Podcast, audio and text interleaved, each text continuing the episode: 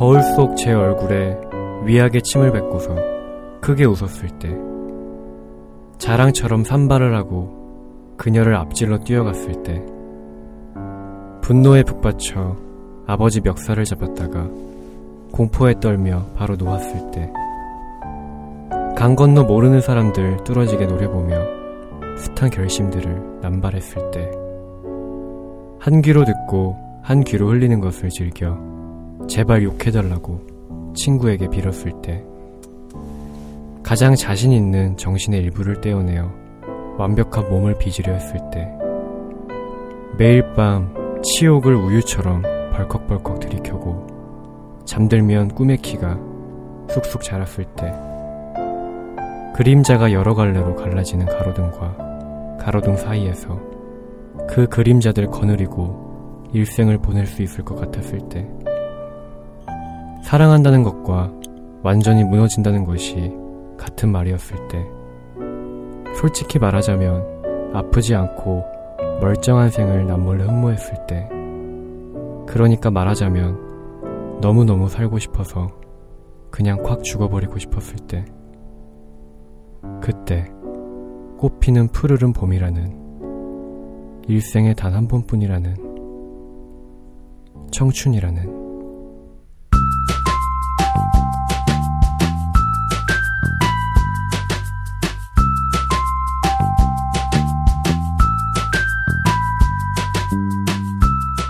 네, 안녕하세요. 모바일 컨텐츠 회사 북팔에서 진행하는 팟캐스트 소이소스의 진행자 곽수현입니다. 아, 덥네요. 네, 확실히 더워졌습니다. 점점 습해지고 있다는 것이 느껴지는 게 아침에 버스를 탔을 때 그 특유의 향이 있죠.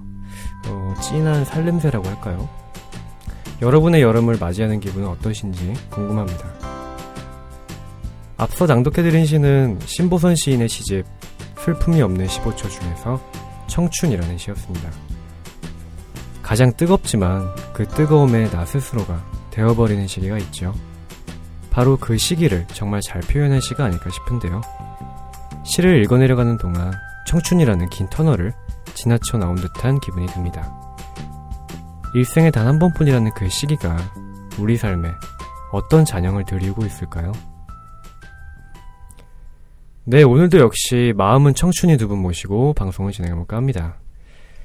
네, 우선 뜨거움 하나는 지금도 청춘이신 것 같은 분이시죠. 네. 팟캐스트계 잊고 있었던 회패족 네, 이윤영 팀장님 모셨습니다. 반갑습니다. 반갑습니다. 안녕하세요.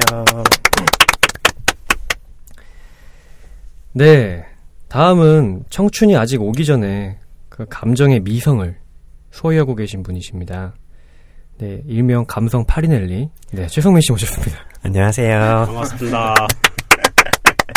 뭔가 굉장히 고음으로 인사를 해야 될 것 같은 소견 말이네요. 네, 파리넬리, 감성 파리넬리. 그러니까요. 네, 네. 맞습니다.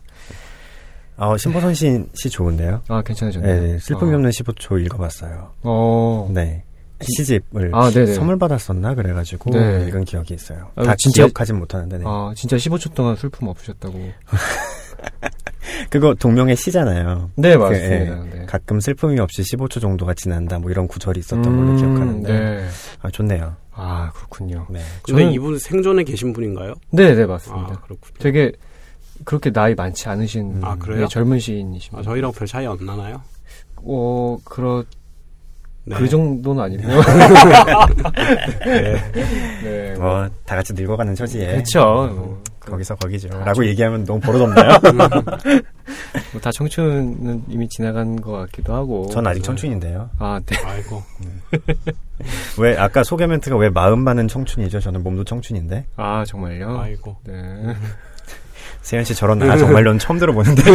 아니, 아 그러셔 이렇게 나올 것 같은 말인데요 지금. 저 얼마나 봤는데. 그러니까. 어이구. 네, 15초 동안 안 받았습니다. 네. 네, 그렇습니다. 아, 네. 어, 우선, 팀장님, 어, 네. 한주 어떻게 보내셨나요?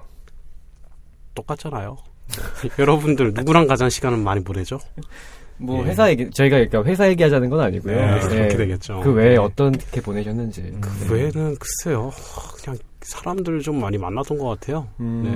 근데 이게 지나가면 다시 기억 안 나는 그런 영양가 없는 사람들을 좀 많이 만난 것 같습니다. 아, 예. 요즘 외부 미팅이 좀 잦으시잖아요. 아, 예, 맞습니다. 네. 그거는 근데 영양가가 있고요. 음. 그 아, 업무 네. 시간 말고, 네. 그러니까 뭐 주말이라든지 그런 거 만났을 때 사람들 보면은 네. 예, 그 여러 번 부대끼면서 얘기는 좀 많이 하고 있는데, 음. 네, 좀 지나가는 사람들이 좀 많았던 것 같아요. 아, 영양가는 좀 없는. 네, 아, 다 남자란 얘기입니다. 아. 네, 아, 그 영향이 나이- 그 영향이었군요. 나이 든 남자였다는 얘기입니다. 아, 그렇구나.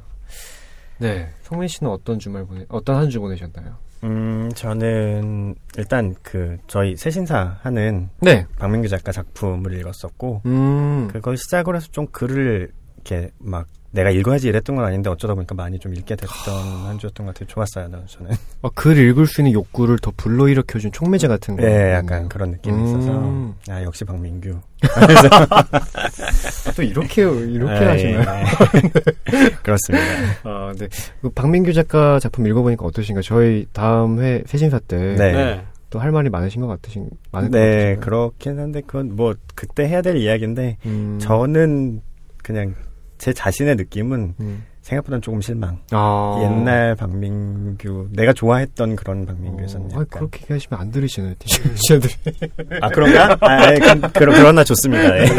네, 아, 저희 그, 할 얘기 많으시다고. 아, 예, 네, 그렇죠. 저희가 그때 또 다룰 게 되게 많을 것 같아서. 네. 기대가 되는 그런 작품인데요. 네, 재밌어요. 재밌습니다. 아니, 그냥 제가 개인적으로 그랬다는 아, 얘기지. 개인적으로? 예, 네. 그럼요. 또 그만큼 깔 것도 많 다는 얘기잖아요. 예, 그렇죠? 네. 감히 박민규. 얼핏 보면 예 실화를 모티브로 한뭐 팩션 그런 음. 느낌도 드니까 네. 네, 괜찮던 것 같긴 해요. 네. 네, 진정한 거 다음 주에 얘기하겠지만은 네. 그렇군요. 작품 네. 재밌습니다. 다음 주까지 한번 읽어오세요. 얘기하면 숙제 내는 것 같네요. 네, 약간 티저처럼. 아, 예. 네, 여러분들 여기, 여기까지 들으셨, 들으셔서 느끼셨겠지만, 저희가 이제부터, 25회부터, 음, 저희가 새 코너로 진행을 했었죠. 어, 네. 네. 첫 번째 코너 금부패, 그 다음에 두 번째 코너 새신사, 네. 세 번째 엽기천, 역사 속 귀한 천재들 이렇게 이루어졌었는데, 네. 저희가 이제 25회부터 금부패, 그리고 엽기천을 한주 음. 나가고요. 그 다음에 마- 이제 26회가 되겠죠. 다음 주가 되겠죠. 네. 26회 때는 새신사 그리고 어, 여러분께 미리 알려드릴 수 없는 아주 기가 막힌 새 코너 해서 두 코너씩 저희가 이제 진행하기로 했습니다. 네. 아, 네. 일단 박수를 칠까요? 아, 네, 그렇습니다. 그래서 새신사에 대해서 사실 이렇게 두 시간이 넘어가잖아요. 네. 그래서 여러분들도 또좀 방송 편히 들으실 수 있고 네, 맞아요. 또 문학 관심 있으신 분들은 또 따로 음, 어떻게 보면 들으실 수 있는 음. 그런 기회가 될 것 같아서 네. 뭐 그렇습니다 일단 그래서 음. 저희가 새신사는 다음 회에 다룬다는 거 미리 말씀드리고요 네. 어 그래서 25회 때는 금북패와 역기천으로 이루어진다는 점 네, 음. 다시 한번 말씀드립니다 세현 씨 한 주 어떻게 보내셨나요? 항상 이렇게 데뷔를 안 하고 있다가 그러면서 왜 나한테 묻죠? 저는 안 할 줄 알고 묻죠 뭐 그렇게, 그렇긴 한데 음. 저는 뭐 저는 그 뮤, 뮤지션 중에 한 팀이랑요 오. 아, 그러니까 뮤지션 중에 한 분, 그 다음에 작가 중에 한 분, 음. 젊은 작가, 젊은 두 분께 꽂혀 있던 한 주가 아니었나. 어. 어, 그 뮤지션 같은 경우에는 이제 혁오라고, 혁오. 예, 밴드 음. 이름이 혁오입니다. 어. 근데 그 밴드 이제 리더가 오혁이라는 분이신데, 아. 나이 되게 어리세요. 어. 네, 93년생이신가 그런데, 어. 음악이 정말 기가 막힙니다. 어 떻게 보면 유희열 스케치북에도 한번 나왔는데, 아? 반응이 굉장히 뜨거웠어요. 오. 네. 어떻게 저런 음악을 할 수 있지? 어, 들어가야 되겠네요. 네, 좀 되게 좀 신기, 신선하고, 어. 흥미로운 밴드가 등장한 것 같은데 혁오. 예, 혁오 와. 한번 들어보시면 좋을 것 같습니다. 야. 네, 그래서 그 밴드에 꽂혀 있었고 젊은 작가 중에 정지돈이라는 작가분이 계세요. 정지돈. 네, 정지돈이라는 작가분이 네. 계시는데 작품이 굉장히 특이합니다. 어. 어, 뭔가 기존 한국 문학 어법을 다 파괴하는 듯한 오. 정말 신선한. 근데 수상까지 하고 계시죠. 오. 그래서 이두 뮤지 이두 아티스트에 꽂혀 있었던 어. 어, 꽂혀 있다 보니까 저도 뭔가 왜 그런 거 있잖아요. 저 되게 좋은 예술 작품 접하면 나도 뭔가 예술을 하고 싶다는 그렇죠. 욕구가 네. 끌어오르잖아요. 그렇죠. 그렇죠. 뭐 그랬던 한 주가 아니었나 싶습니다. 음. 근데 뭐 무용지문 박물관의 음. 화자처럼 음. 어 회사에선 일을 하고 음. 예술은 집에 가서 해야죠. 그럼요. 네, 그렇습니다. 네, 집에 가서 하는 일이죠. 그렇죠. 네. 집 얘기 좀 했습니다. 네. 네. 어, 저희 청취 리뷰와 사연 신청도 받고 있습니다. 팟빵 게시판을 통해서 남겨주셔도 좋고, 페이스북에서 북팔 스토리를 검색하신 후에 메시지로 보내주셔도 좋습니다. 언제든 열려 있으니까요. 네, 보내주시면 저희가 잘 다듬어서 소개해드리도록 하겠습니다. 어, 이제 첫 번째 코너죠. 금북패 들어가 볼 텐데요. 어, 금주의 북팔 페이스북입니다. 네, 한번 가보실까요?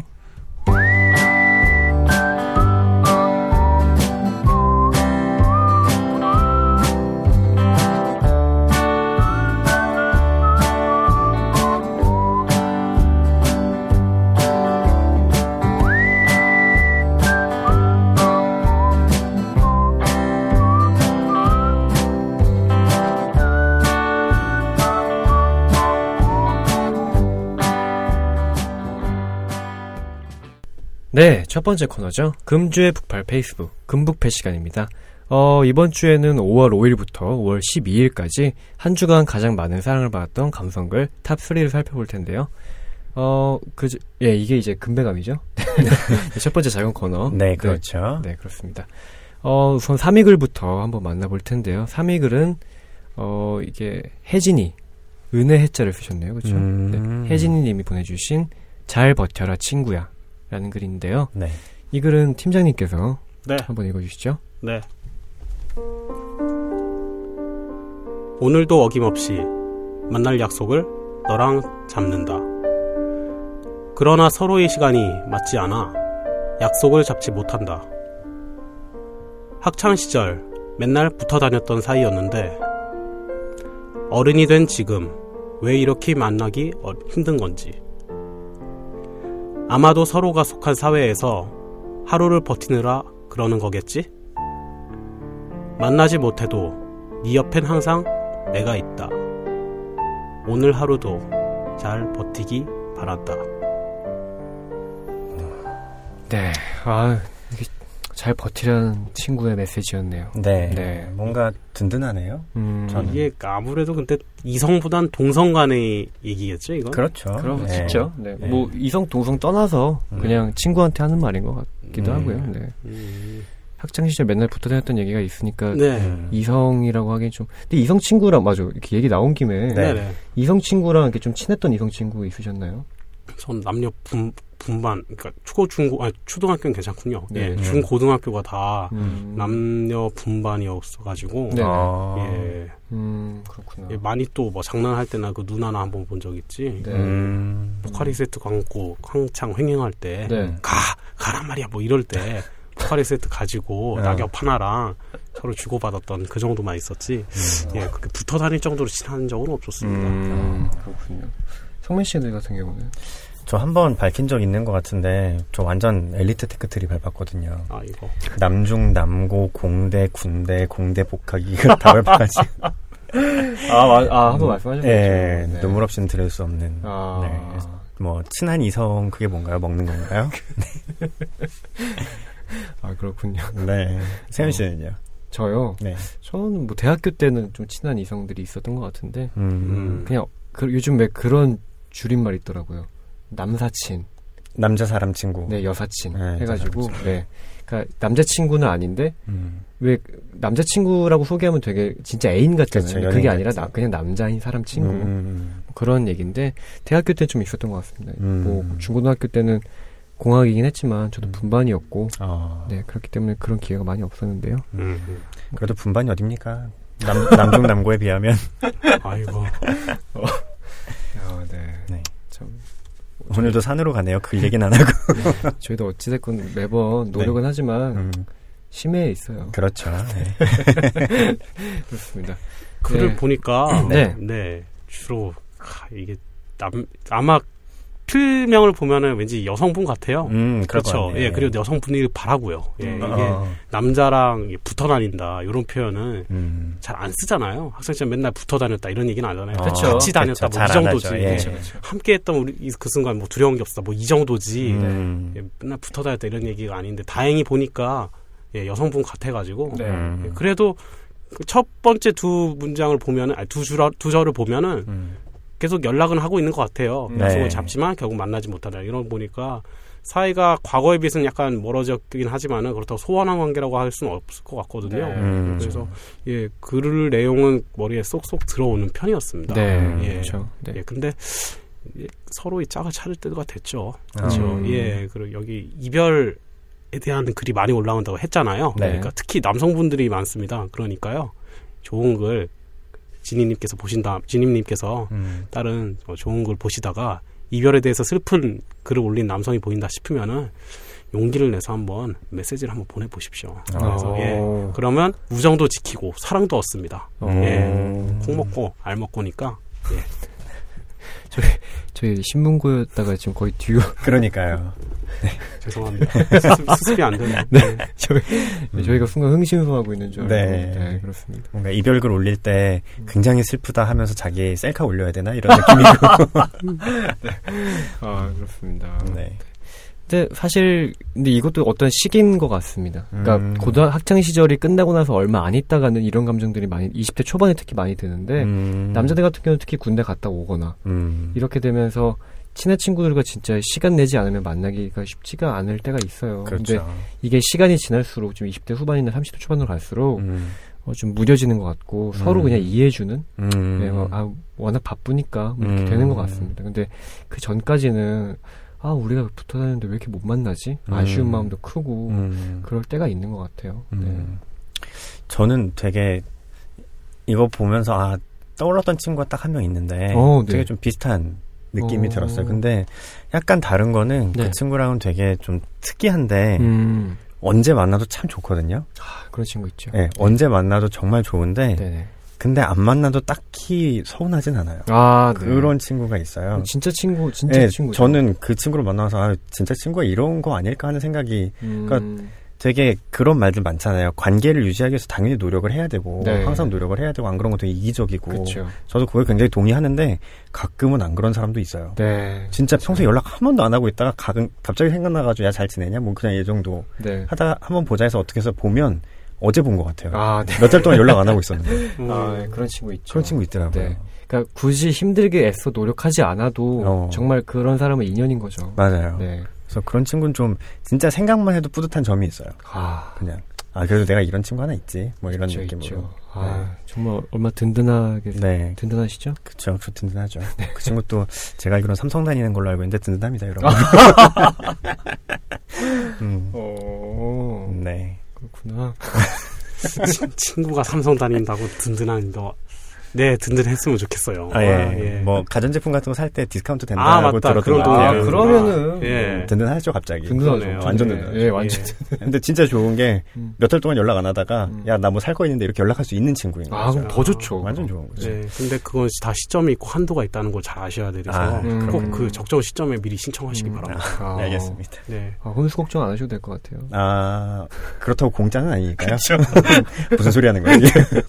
네, 저희도 산으로 갔는데. 네. 아, 네. 3위 글은 여기서 마무리하도록 하고요. 네. 2위 글은 김연효님이 보내주신 그런 사람이라는 글입니다. 음, 이 글은 성민 씨께서 한번 네. 읽어주시죠. 네. 긴 글의 카톡보다는 짧은 통화를 자주 해주는 그런 사람이기를. 자주 안으려 하기보다는 매일 손을 잡아주는 그런 사람이기를. 누가 뭐라고 하든지 내 편이고 너를 믿어주는 그런 사람이기를. 사랑한다는 말보다 보고 싶다는 말을 더 말하는 그런 사람이기를. 내가 후회하고 잘못한 것들. 지금 만나는 사람은 그런 사람이기를. 아, 그렇군요. 참 좋네요. 네. 그 마음이 되게 예쁘네요. 네. 자기는 비록 못해줬지만 지금은 그런 걸 잘 해주는 네. 사람을 만나서 행복하게 지냈으면 좋겠다 음. 하는 마음이 네. 참 예쁜 것 같습니다. 네. 저는 그 개인적으로 들으면서 음. 그 영화 엽기적인 그녀에서 음. 그 차태현이 맞아요. 전지현과 헤어지고 나서 아, 헤어지고 나서인가? 네, 아무튼 집안 네. 반대로 인해서 네. 전지현이 손을 보게 되는데 음. 그 자리에 미리 나 가나요? 아무튼 그래서 음. 그 남자한테 그러니까. 뭐, 뭐 예를 들어서 지현 씨는 뭘 좋아하고요? 그러니까. 뭐 좋아하고요? 뭔 싫어하고, 뭔 싫어하고요. 이런 거 하면 안 되고. 네. 근데 그게 잘 보면은 차태현이 그걸 알고는 있지만 잘 음. 못 맞춰줬던 것들 아. 거기에 대한 아쉬움 같은 것도 묻어 있는 것 같아요. 그렇구나. 당신은 잘해주세요. 뭐 아. 이런 거였던 것 같은데. 맞아요. 저도 그 영화에서 굉장히 기억에 남는 장면이었어요. 되게, 음, 되게 감동적이었던 것 그쵸. 아, 전참 바가지 씬밖에 기억 안 나는데. 바가지요? 같아요. 바가지 아, 씬이 뭔가요? 바가, 그냥 옷다 벗고 샤워하고 있었는데, 네. 옷이 가릴 게 없어서 바가지로 중요 부위를 가리고 있을 때 전지현이 깬 거예요. 어, 그런 장면 그런 장면이 있었구나. 있었죠. 그러니까 맨 처음 그 어. 과거를 기억을 돌려보세요. 맨 어. 처음에 네. 전지현이 그 지하철에서 네. 나이 드신 분 머리 위에 투- 오바이트를 하잖아요. 라면 네. 라면. 그다음에 정신 잃어가지고 그 차태현이 업고 간 다음에 네. 음. 차태현도 옷이 더러워졌으니까 네. 옷을 음. 벗고 다 빠- 이거 씻죠. 네. 근데 지금 막 이게 갈아입을 게 없어가지고 이렇게 바가지로 네. 어. 주요 부위를 가리고 있을 때 전지현이 깨요. 네. 그렇구나. 그리고 또 때리죠. 또 맞죠. 네. 그 부분이 갑자기 생각이 많이 나서. 아. 네. 어, 그랬던 것 같기도 하고, 근데 그 약간 색즉 시공이랑 저기 지금 겹쳐져가지고 어. 음, 한번 다시 봐야겠습니다. 네. 아마 색특시공 아닐 거예요. 왜냐면 저는 색특 시공을 안 봤는데 음. 기억나는 것 같으니까 이건 엽기적인 그녀가 맞는 것 아, 같습니다. 맞는 것 같군요. 네. 그렇군요. 네, 그렇습니다. 네. 아, 네. 이거 글은 참 배우자를 위한 기도 같은 글이에요. 음. 예, 현대 버전에 좀 가벼운 걸로. 네. 예, 그런 사람 만나면 참 좋겠네요. 예. 음. 근데 마지막 두 번째 문장의 뜻을 제가 잠깐 여러분들한테 의견을 구하고 싶어요. 네. 음. 내가 후회하고 잘못한 것들, 음. 지금 만나는 사람은 그런 사람이기를. 요게 어떤 뜻인가 했어요. 그 아, 위에는 뭐뭐보다는 뭐뭐하는 더해주는 사람이었으면 좋겠다 이러고 나가는데 두 번째 마지막 문장은 약간 그 구조랑은 좀 다르잖아요. 네. 네. 그래서 이게 무슨 의미인가 저는 잠깐 고개를 갸우뚱했었거든요. 음. 그러니까 내가 후회하고 잘못한 것들은 이건 약간 독립된 문장으로 봐야 될 것 같거든요. 그러니까 네. 내가 후회하고 잘못한 것들이 네. 있고 네. 지금 만나는 사람은 그 네. 위에 나열한 사람처럼 네. 그런 사람이 그러니까 위에 나열한 것들이 음, 내가 후회하고 잘못했기 때문에 기억에 남고 네.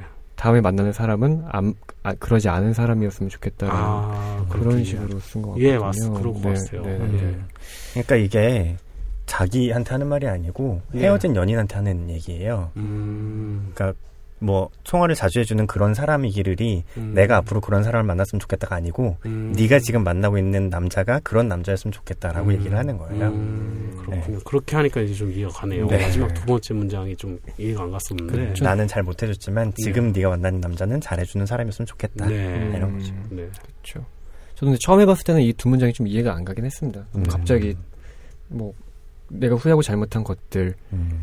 너무 딱 떨어져 있는 그런 문장처럼 느껴져가지고 음. 들렸는데 이게 또 이렇게 이입해서 읽다 보니까 네. 그렇더라고요. 음. 아 그러면 그 두 번째 문장 중에 네. 네. 팀장님은 네. 그 만약에 연인 사이가 된다고 하시면 네. 음. 앉는 것과 네. 손 잡는 것 중에 어떤 게 더 좋으신가요? 둘다 별론데. 그럼 어? 둘다 둘다? 별로예요? 자주잖아요. 어. 자주 음. 점점 여름이 다가오고 있습니다. 예, 아. 그리고 사람이 몸은 지질로 구성되어 있기 때문에 예, 수많은 분비물들이 있어요. 네. 때문에 물론 앉는 거 좋죠. 이렇게 음. 하는데 근데 자주라고 하니까. 근데 저라면 둘 중에 고르라면은 네. 음. 차라리 앉는 게 훨씬 낫습니다. 손보다. 어, 어. 손보다. 예, 손에는 예, 발 제가 에탄올을 뿌려 드리겠어요. 예. 어. 세균을 제거해야 돼야 되니까 앉는 게 훨씬 좋을 것 같아요. 심리적으로 좀 안정되면서 그쵸. 그런 효과가 네. 있잖아요. 손은 네. 자주 잡고 스스로도 박수도 치고 그러니까 네. 하는데 앉는 거는 이렇게 서로 그게 혼자서 할 수 없는 그런 게 있거든요. 그쵸. 음. 네. 그리고 free hug라든지 네. 예, 그리고 뭐 지나가는 애 중에 제가 아는 남자애가 있으면 더 세게 앉는다든지 뭐 그런 식으로 해서 음. 예. 네 그렇게 할 것 같아요. 앉는 게 더 좋을 것 같아요. 저는. 네. 이왕, 이왕 스킨십 하는 거 앉는 게 더 좋죠. 예 맞아요. 음. 예 과시, 과시하는 효과도 있고 음. 과시요. 과시. 제 주변에는 예 저랑 비슷한 처지 사람들이 좀 있기 때문에 아. 예, 과가 나와야 됩니다. 네, 그렇군요. 네, 이렇게 해서 이 글을 마무리하도록 하고요. 네, 1위 글입니다.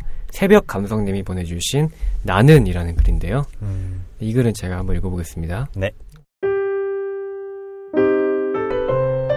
그래서 내가 많이 힘들고 아프지만 그래도 나는 여전히 네가 머릿속에 떠오르고 그래도 나는 여전히 네가 나를 바라보면 좋겠고 그래도 나는 여전히 네가 보고 싶다.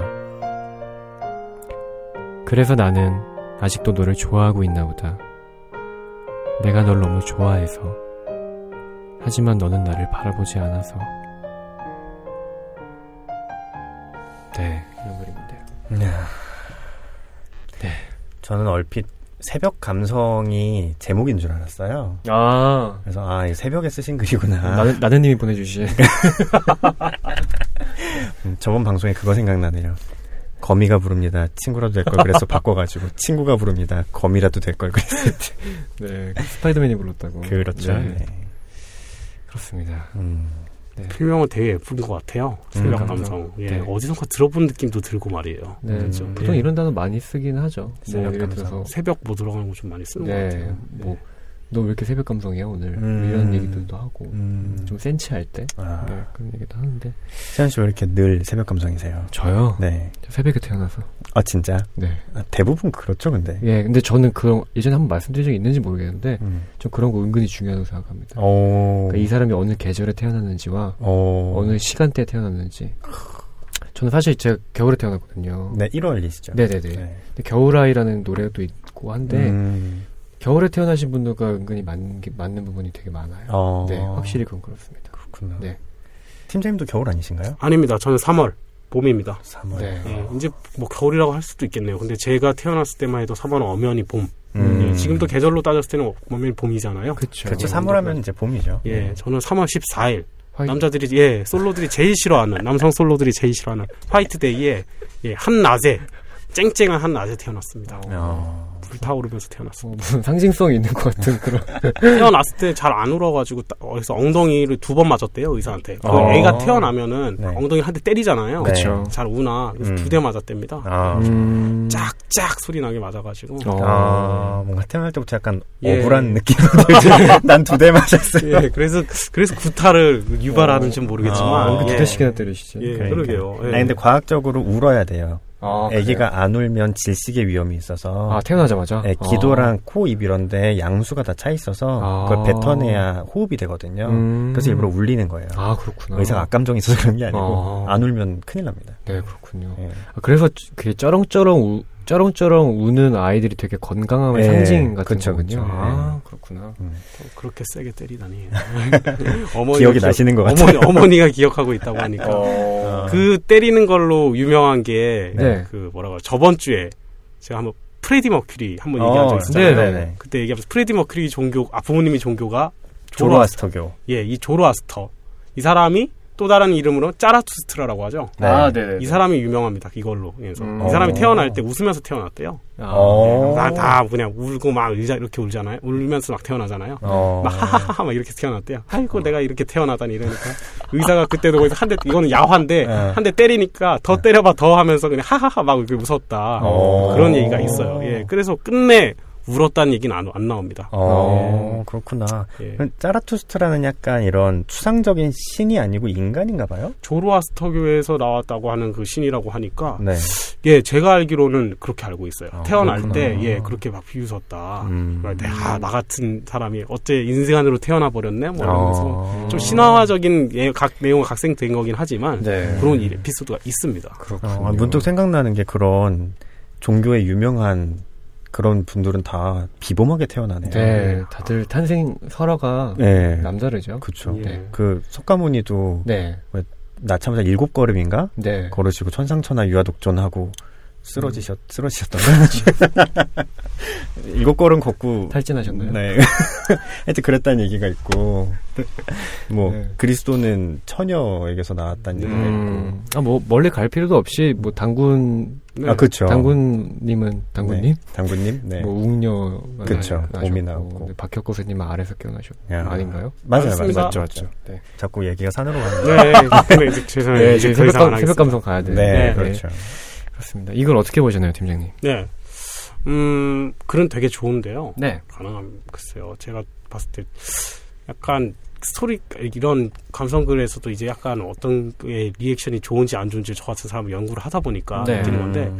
독백이나 혼잣말 같은 타입보다는 좀 스토리텔링처럼 이야기 같은 형식의 글이 항상 반응이 좋더라고요. 아~ 네. 굳이 그 스토리텔링이라 하더라도 뭐 천재야 그렇게 살지만 뭐 그런 대화 형태가 굳이 아니어도 됩니다. 아, 네. 대화 형태가 아니어도 스토리텔링이라고 하는 건 사실 상대방을 충분히 끌어들일 수 있는 그런 몇 가지 진짜 장치라고도 할 수 없는 조그마한 형식만 갖춰져도 충분히 좋은 글이 나올 수 있거든요. 음. 이야기 형식으로 뭐 네. 옛날 옛적에 이렇게 들어가면 제가 지금 세현 씨한테 세현 씨잘 들어요? 이렇게 하지 않고도 옛날 옛적에 어디 어디 사는 뭐 이렇게만 해도 네. 그 자체가 대화형이 아닌데도 불구하고 이야기가 몰입이 되잖아요. 그렇죠. 음. 그런 형식의 글들이 항상 리액션이 좀 잘 나오는 편이에요. 음. 그렇기 때문에 요 글도 되게 좋긴 합니다만은 네. 이런 것들에 대해서 제가 기계적으로 이렇게 바꾸세요 이렇게 얘기 못 하겠지만 그런 식으로 유입할 수 있는 글이 나오게 되면은 모르겠어요. 글 자체에 대해서는 물론 이게 종을 바꿀 수는 없지만은 네. 원래 주제에 맞춰서 근데 단순히 리액션이라는 측면에서 봤을 때는 그런 글이 되게 좋습니다. 음. 예. 자신에게 돌아오는 메아리 같은 글보다는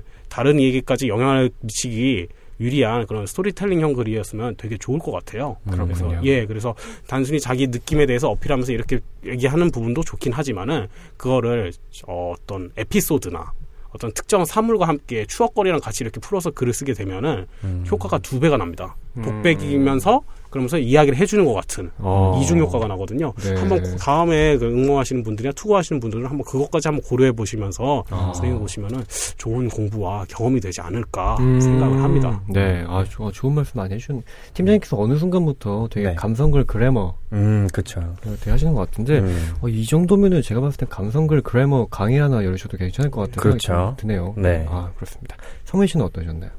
아, 저는 음, 사실 그 처음 봤을 때는 네. 마지막이 좀 마음에 안 들었었어요. 음. 음. 하지만 너는 나를 바라보지 않아서 음. 에서 끝나거든요.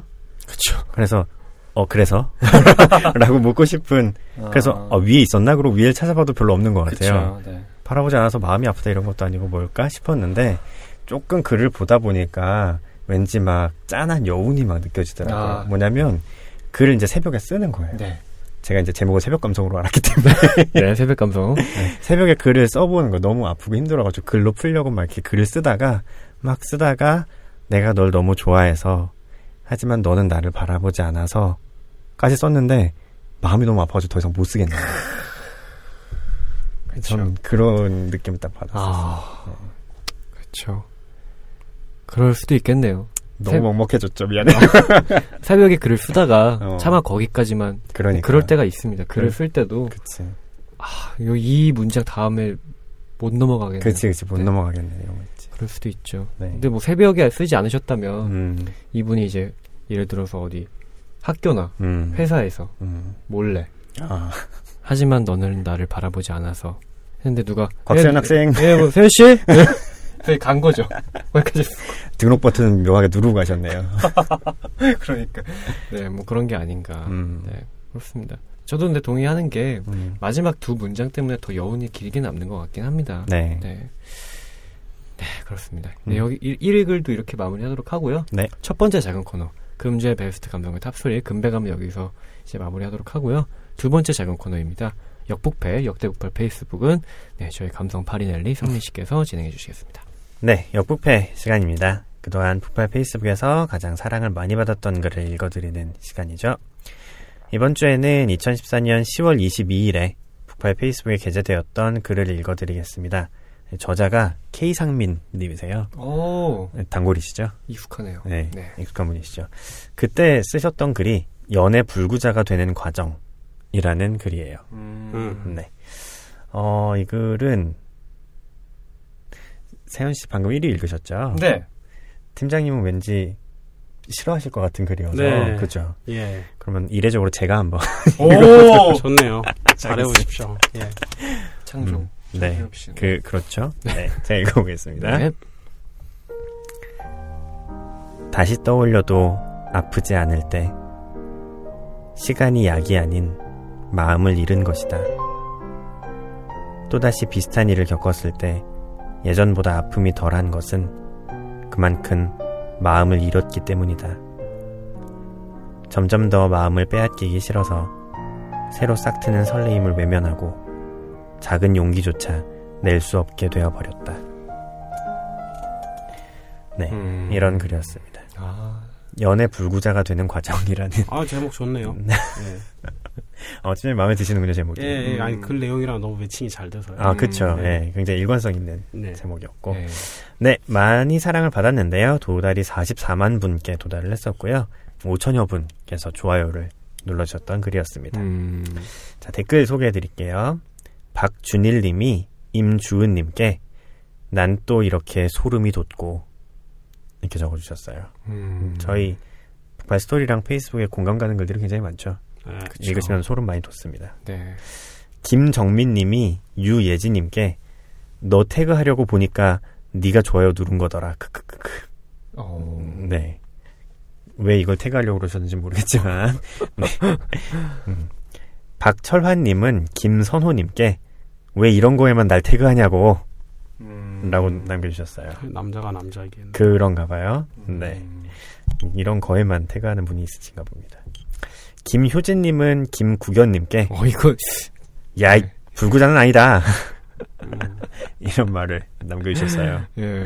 불구자는 너무 심하지 않냐. 그러니까. 이런 얘기였나 봐요. 예. 근데 대부분 반응들이 본인이 여기에 태그되면 굉장히 불쾌해하는 이런 반응들이죠.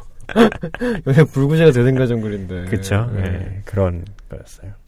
그 와중에 굉장히 짠한 글이 하나 있었는데, 김세은 님이 박민주 님께, 아니다. 그냥 우린 저기 해당 사항 없다. 그냥 못생겨서. 뭐 연애 불구자가 되고 이런 게 아니라 그냥 못생겨서 그렇다는 네. 댓글을 달아주셨습니다. 네.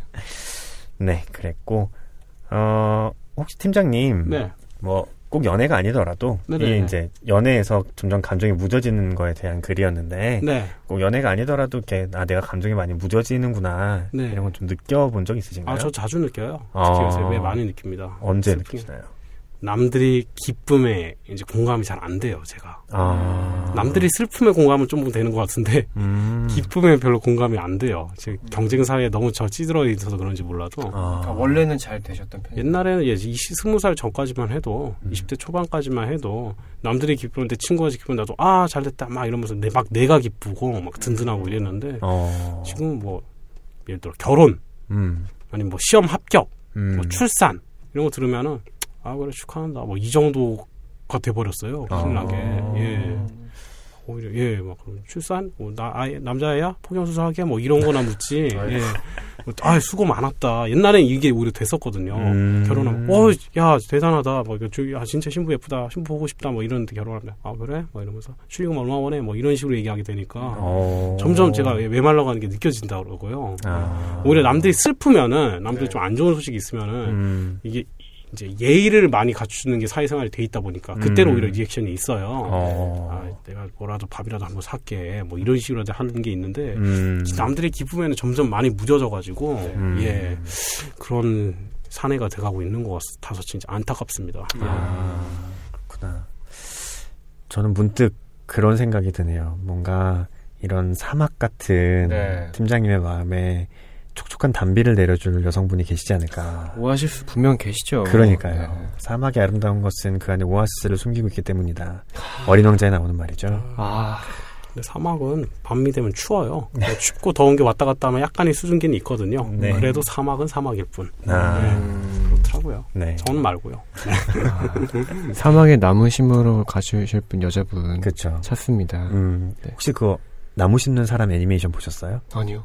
아, 못 보셨어요? 네. 네, 저만 신났네요. 나무 심는 사람인지 정확한 제목은 모르겠는데 그런 애니메이션이 있어요. 네. 근데 정말 별거 없는 내용인데 되게 감동적이에요. 어, 나무 심는 사람? 네. 음, 한번 아마. 맞을 거예요. 사막에 나무를 심는 내용이에요, 진짜. 음. 씨를 계속 심어요. 음. 정말 계속 심는 내용이에요. 네, 하여튼 뭐 나중에 찾아보시면 네, 재밌을 겁니다. 네. 세현 씨 혹시 세현 씨는 워낙 인생이 네. 새벽 감성이라 이런 일이 잘 없으실 것 같지만. 아, 들으면 아주. 네. 아, 아니, 내가 요새 감성이 많이 메말랐구나 이런 거 느끼신 적 혹시? 아, 있죠. 아, 진짜요? 네, 저도 물론 있죠. 없으실 저, 것 같은데. 아, 저는 극단적으로 얘기하면 네. 제 예전 감성이면 네. 어, 팟캐스트 하다가 몇 번 울었어요. 그때로 돌아오세요.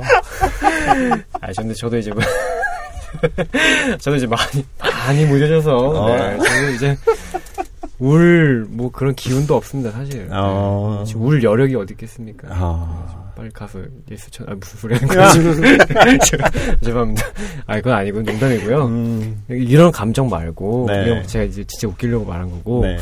그런 거 있어요. 제가 너무 부시는데 제가 20대 초반에 20대 초반이나 군대에 있었을 때 썼던 노트들을 보면 음. 아, 정말 내가 메모를 엄청 많이 했고. 아. 어, 이런 되게 이런 생각도 했었구나. 그러니까 어. 지금 제가 보면은 되게 아, 되게 잡다한 생각들이 많은데 그 안에 음. 되게 반짝이는 게 있어요. 어. 그때 노트들을 보면. 그렇지. 아, 근데 제가 그런 것들을 음. 흉내라도 내보려고 다시 펜을 잡았는데 음. 아, 잘 안 돼요. 아.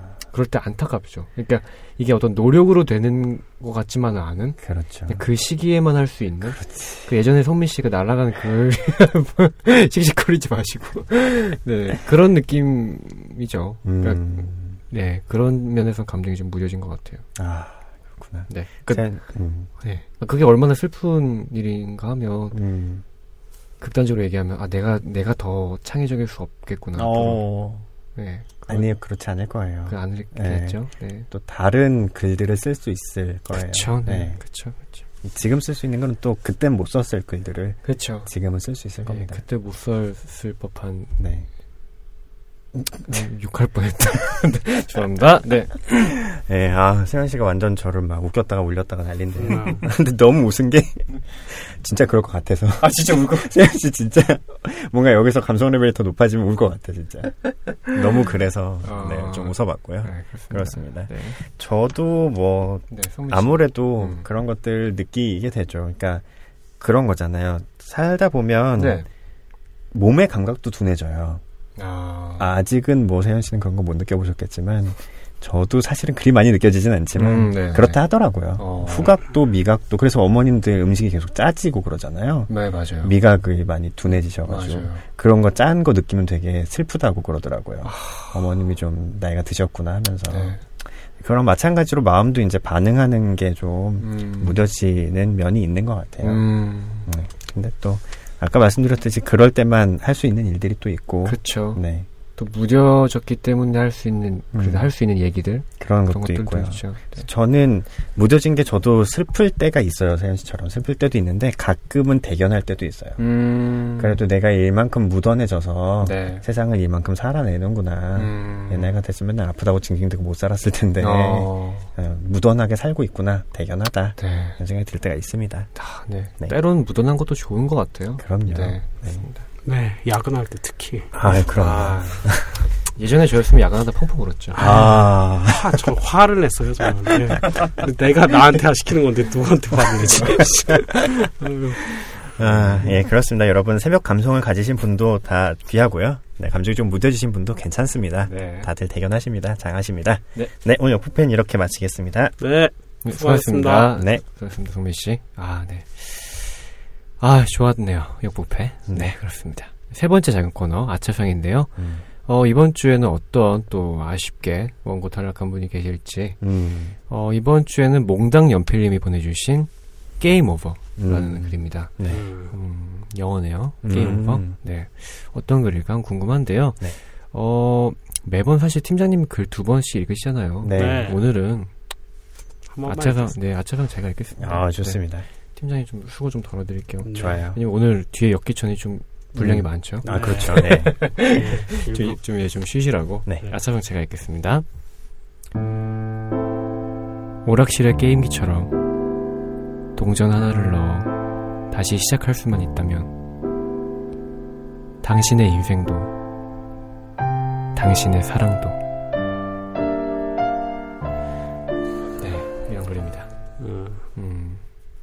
어, 먹먹해지네요. 네. 아, 뭐라, 그래요? 음. 음. 아, 저는 딴 얘기 할래. 뭐, 무슨 얘기? 아, 또, 딴, 또, 사공, 사공이, 아, 무슨 소리지? 네. 네. 산으로 가는 산으로 얘기. 네. 뭐, 말씀하세요. 괜찮습니다. 아, 오락실 가서 예전에 어떤 게임 하시는지 궁금해가지고. 아. 오락실 자주 가셨나요, 팀장님? 네. 많이 갔습니다. 어떤 어. 게임 하세요? 드래, 드래곤볼 초무투전 했고요. 음. 그리고 그 스트리트 파이터. 네. 전 블랑카로 끝내고 싶, 끝까지 깨고 싶어 했거든요. 블랑카. 예. 아. 그리고, 예. 1945? 1945. 예, 1945의 전 챔피언이었습니다. 오. 예, 진짜 다 외우고 있어요. 아예 이제 그 위치를 알아요. 미사일이 절대 안 맞는 위치를. 그리고 어느 특정 각도를 기울여가지고 그걸 피할 수 있는 그것도 압니다. 오. 진짜 고수셨네요. 예, 예, 그렇기 때문에 덕분에 예, 천문학적인 동전들이 거의 투입되긴 했지만 어. 예, 아주 재밌었습니다. 어. 성민 씨는 오락실? 저는 사실 오락실 정말 별로 안 가봤어요. 음. 아 이거 평생에 오락실 가본 게 고등학교 때까지만 따지면 아마 아마 열 손가락 안에 꼽을 거예요. 아, 진짜. 오히려 대학 이후에 더 많이 갔어요. 아, 대학 때 가서 어떤 게임 하셨나요? 게임은 안 했는데요. 아, 그냥 그냥 그냥 누구 기다려야 되는데 주위 음. 오락실밖에 없고 그러면 들어서 아. 사람들 뭐 하나 이렇게 보고 아. 본 구경하는 것 중에 제일 재밌는 건 전 철권이 제일 재밌었어요. 철권 아. 그 치열하잖아요. 그렇죠. 네. 사람들 하는 거 재밌더라고요. 그렇죠, 그렇죠. 네. 진짜 진짜 리듬을 타면서 때, 때리잖아요. 네. 그렇죠. 네, 진짜 그렇죠. 왠지 맞아주고 싶고 맞는 사람도 그 리듬을 캐치면 왠지 음. 주변 사람들 음. 막는 것 같고. 네, 음. 그렇죠. 네. 그렇습니다. 또 오락실 얘기로 샜네요. 네, 세윤 씨는요? 저요? 저는 저도 자주 간 편은 아니었지만 음. 저는 갈 때마다 펌프. 오, 아이고. 역시 active한 거를. 네, 했는데 아이고. 그 동네 고수들은 어. 그, 그, 그 잘놈잘이라고 잘할 어. 사람들은 잘합니다. 그 어. 제가 아무리 펌프에 돈을 많이 투입해도 어. 이미 그 위에 계신 분들이 있어요. 그쵸. 아유 그 사람도 못 이겨요. 그렇죠. 음. 제가 뭐 펌프 뭐 2배속 걸고 뭐 4배속 걸고 해도 어. 옆에는 혼자서 더블로 뛰고 두 명 2인분을 자기가 그쵸, 넘나들면서 예. 하는데 근데 그렇게 뛰어다니는 게 재밌나요? 저는 그 비슷한 거 드럼을 좀 좋아했거든요. 드럼. 예, 아, 드럼. 근데 음. 뛰면은 뇌가 흔들리잖아요. 네. 네. 그 기분이 별로 유쾌한 경험이 아닌데 저는. 어. 근데 야, 그 즐기는 사람들은 되게 많이 즐기니까. 그렇죠, 그렇죠. 예.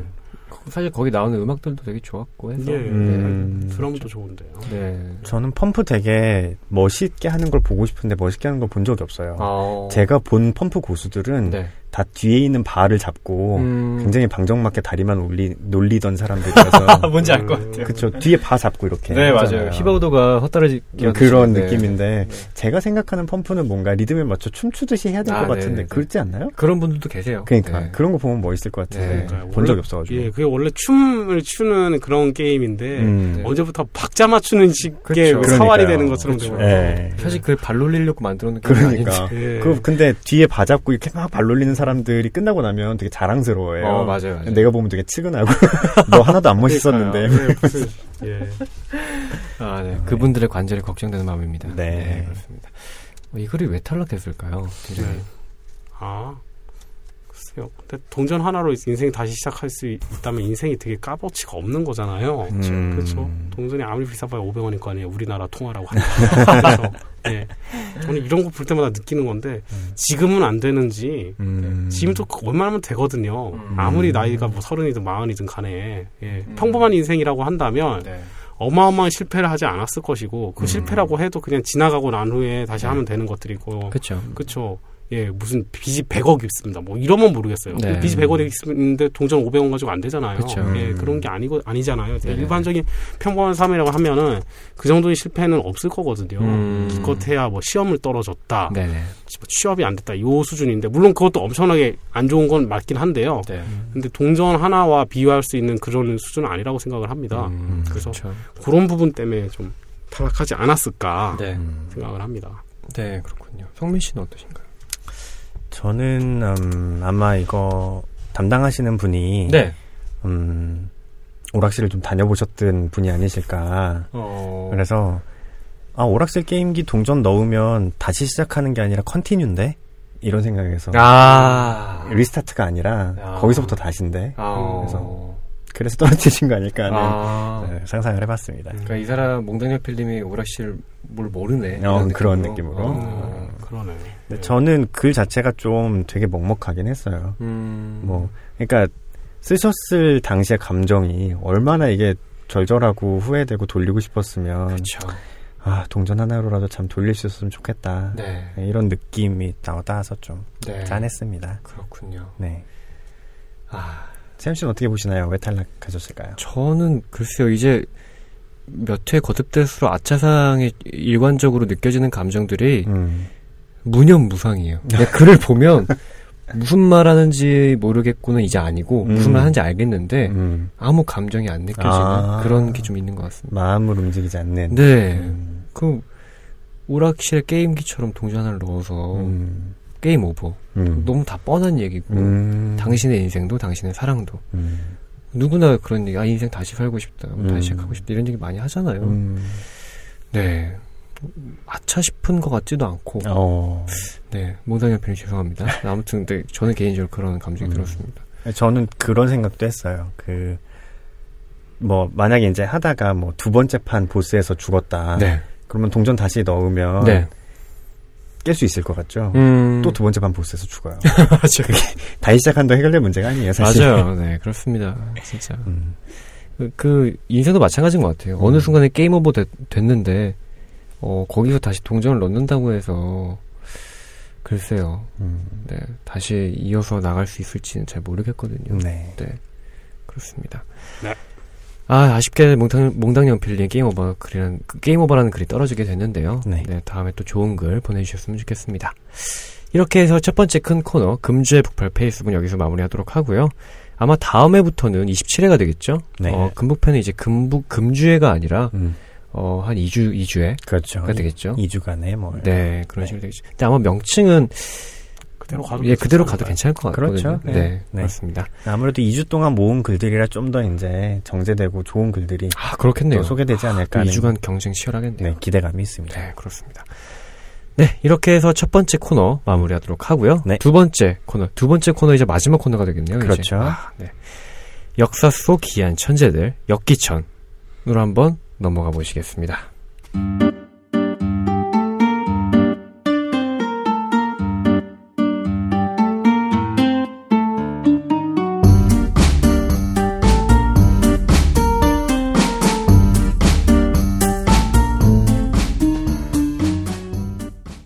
네, 두 번째. 아, 세 번째가 아니라 두 번째니까 어색한데요. 네, 두 번째 코너입니다. 네, 역사 속 귀한 천재들, 역기천으로 넘어왔는데요. 어, 저번 회에는 저희가 그, 프레디 머큐리야. 프레디 머큐리. 아, 그럼요. 그 Don't Stop Me Now 일주일 내내 안 떠나셔가지고 아. 고생, 하셨다고 그쵸. 네, 그거 녹음 끝나고 계속 들었어요. 아, 그러니까. 진짜. 네. 야, 이거. 진짜 don't stop이었네요. 네. 네. 안 멈추더라고요. 네. 아, 저도 근데 진짜 프레디 머큐리 저번에 듣고, 네. 아, 그 런던 올림픽 영상 계속 찾아보고, 음. 너무 좋았습니다. 네. 네. 일주일 동안 천재들과 함께, 어, 뭐랄까. 호흡하는 느낌. 호흡하는 느낌을 네. 가져다 줄 수 있는 방송, 음. 역사 속 귀한 천재들이 아닌가. 네. 그렇게 생각을 합니다. 네. 이번 주에는 또 어떤 천재와 호흡을 위해 팀장님께서 네. 저희에게 소개시켜 주실 건지 아, 예. 궁금한데요. 네. 누구죠 이번 주 천재? 이번 네. 주는 음 제가 다시 프레디 머큐리는 너무 할 말이 없어가지고 그냥 프레디 머큐리를 소개를 했는데 네. 오늘 제가 소개드리고 싶은 천재는 네. 그런 타입 있잖아요. 자기가 사는 동네, 자기가 사는 나라에선 인정 못 받는데 다른 동네에서 인정받는 케이스들. 음. 그렇죠. 그런 사람들 의외로 되게 많잖아요. 아, 있죠. 예, 네. 사실 뭐, 그 정확히 맞지는 않지만 얼마 전에 그 빅토르 안, 안현수 씨도 음. 한국에서 안 좋게 끝난 안 좋은 그 결말이 안 좋았는데 네. 외국 가서 잘 됐고 그렇죠. 그렇죠. 뭐 그런 사람들이 되게 많잖아요. 그런 천재 케이스를 한번 찾아보고 싶었어요. 네네네. 예. 자국과 자기 시장에서는 인정, 자기 동네에서는 인정 못 받지만 밖에 쪽에서 너무나도 큰 인정을 받아서 음. 금이 환영한 케이스 아니면 그 밖에서 그 성공에 힘입어서 그 다음을 이어갔던 갈 수 있었던 그런 케이스 네. 음. 그런 사람 중에 찾다가 일본인이 나왔는데 일본인이요? 예, 일본인 일본의 어. 유명한 감독 이름입니다. 네, 음. 누구죠? 카게무샤라는 영화에서 예 제작 그 감독을 했던 카게무샤. 네, 구로사와 아키라라는 감독입니다. 아, 구로사와 아키라. 아, 네, 네 기대가 되는데요. 음. 네. 세현 씨는 아시는군요. 아, 네, 조금 알고 있는데요. 저는 전혀 모르는 사람이어서. 아, 네. 제가 너무 무식한가요? 아니요. 이 사람의 레벨을 그냥 얘기를 하자면. 네. 미야자키 하야오 이상이라고 보시면 됩니다. 네. 네. 정말 대단한 사람이고, 미야자키 하야오는 어떤 의미에서 미야자키 하야오가 더 뛰어나다 할 수 있어요. 왜냐면 하야오 랜드라는, 미야자키 랜드라는 게 있으니, 월드라는 걸 만들었으니까. 근데 음. 이 사람은 일본 영화의 실사라고는 하지만, 그 당시에 이미 글로벌적인 그런 뭐라고 해요 플롯이나 스토리 구성을 스토리 구성 그리고 연출 효과까지 네. 거둔 사람입니다. 음. 그렇기 때문에 이게 글로벌 천재라고 할 수 있어요. 네, 그참 그 그런 센스가 대단한 감독인 것 같고 세계 네. 여, 세계 영화사에도 족적을 남긴 뚜렷 족적, 을 남긴 음. 거장 중에 거장. 음. 사실 뭐 국내 자국뿐만 아니라 우리나라에서 되게 생소한 이름이긴 하죠. 음, 네. 네. 저는 잘 못 들어봤어요. 네, 네. 그렇습니다. 기대가 됩니다. 네, 네. 알고 싶네요. 네. 시작하겠습니다. 네. 구로사와 아키라. 1910년에 태어났고요. 1998년에 돌아가셨습니다. 음. 약 88년의 일기를 마감으로 이제 예, 세상을 떠나셨어요. 네. 오즈 야스지로, 미조구치 겐지와 더불어 일본이 배출한 3대 영화 감독으로 꼽힙니다. 항상 천재를 셋으로 꼽더라고요, 항상. 음. 조선도 뭐 3대 천재에서 뭐 이광수, 최남선 뭐 그렇게 꼽듯이 네. 항상 3대로 꼽더라고요. 그 중에 한 명이고요. 그 중에서도 특히 엄청난 영향력으로 인해 일본 영화의 천왕이라는 별칭도 붙을 정도의 거물 감독입니다. 음. 많은 많은 작품을 만든 감독이 되게 그러하듯 흥행의 부침도 겪었어요. 이 사람이 항상 홈런을 친 건 아닙니다. 네. 그러나 인지도와 인기 면에서 타이 추종을 불허하는 감독인 것만은 확실합니다. 네. 예.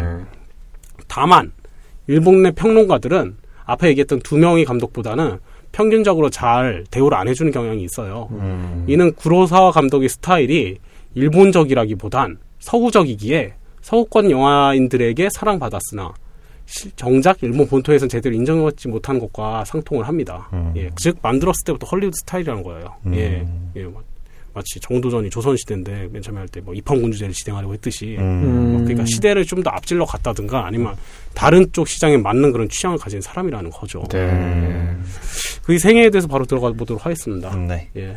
1910년 일본 도쿄 근처에서 태어났고요. 예, 1910년이면 한창 2차 세계대전 때입니다. 음. 네. 본래는 화가를 지망하여 한때 화가로서 활동을 실제로 했어요. 음. 근데 재능이 없다고 스스로 판단. 26세에 26살에 화가 생활을 접고 오늘날 토호 영화사의 전신인 PCL이라는 영화적 제작소에 입사를 합니다. 음. 예. 그리고 거기서 이제 은, 은사라고 할까요? 자기 스승이 있는데 야마모토 가즈로라는 감독 밑에서 조 감독부터 시작을 해서 영화 감독의 경력을 시작을 했어요. 음. 1943년 흑백 영화 스가타 산시로라는 영화를 통해서 감독으로 이제 자기 이름을 적고 데뷔를 합니다. 네. 그리고 그 특유의 영상 표현력이 높은 평가를 받으며 흥행에도 성공을 했어요. 음. 예, 처음에는 홈런 나왔네요. 괜찮습니다. 예. 음. 예. 이후 좀 주로 인간적인 휴머니즘을 다루는 영화들을 만들어요. 가장 아름다운 자, 음. 우리 청춘 후회 없다. 제목부터 좀 그러네요. 예. 음. 등을 제작하며 토의 간판 감독으로서 활약을, 함, 활약을 합니다. 음. 그러나 이 토우란 영화사가 공산당 계열이 노조로 인해 혼란한 상태가 되자 토에서 이제 퇴사를 하게 돼요. 음. 그래서 이제 아 이렇게 아고니 판에서는 도가니 탕에서는 못 하겠다 하면서 음. 이제 나오는 거죠. 그리고 나루세 미키오라는 사람과 함께 영화 예술 협회를 설립. 음. 그래서 1950년에 만든 영화 라쇼몽 아, 주 유명한 작품입니다. 예. 네. 이 라쇼몽이라는 작품을 만들었는데 이 라쇼몽이 1951년 베니스 영화제에서 황금사자상을 수상합니다. 음. 이거는 이 황금사자상이라는 건 김기덕 감독 때문에 잘 아실 거예요. 그쵸. 정말 대단한 상이거든요. 네. 네. 이걸로 인해서 구로사와 아키라는 일약 세계적인 감독으로 급부상합니다. 음. 아마 아시아 최초라고 하기에는 잘 제가 정확히 찾아보지 않아서 모르겠지만은 네. 거의 최초급에 맞다고 보면 돼요. 네, 이 라쇼몽은 뒤에 후술하겠지만 딸랑 출연 배우 10명짜리 영화입니다. 오. 그러면서도 기가 막힌 모든 표현하고 싶어하는 주제를 다 표현하거든요. 음. 네, 대단한 감독입니다. 네.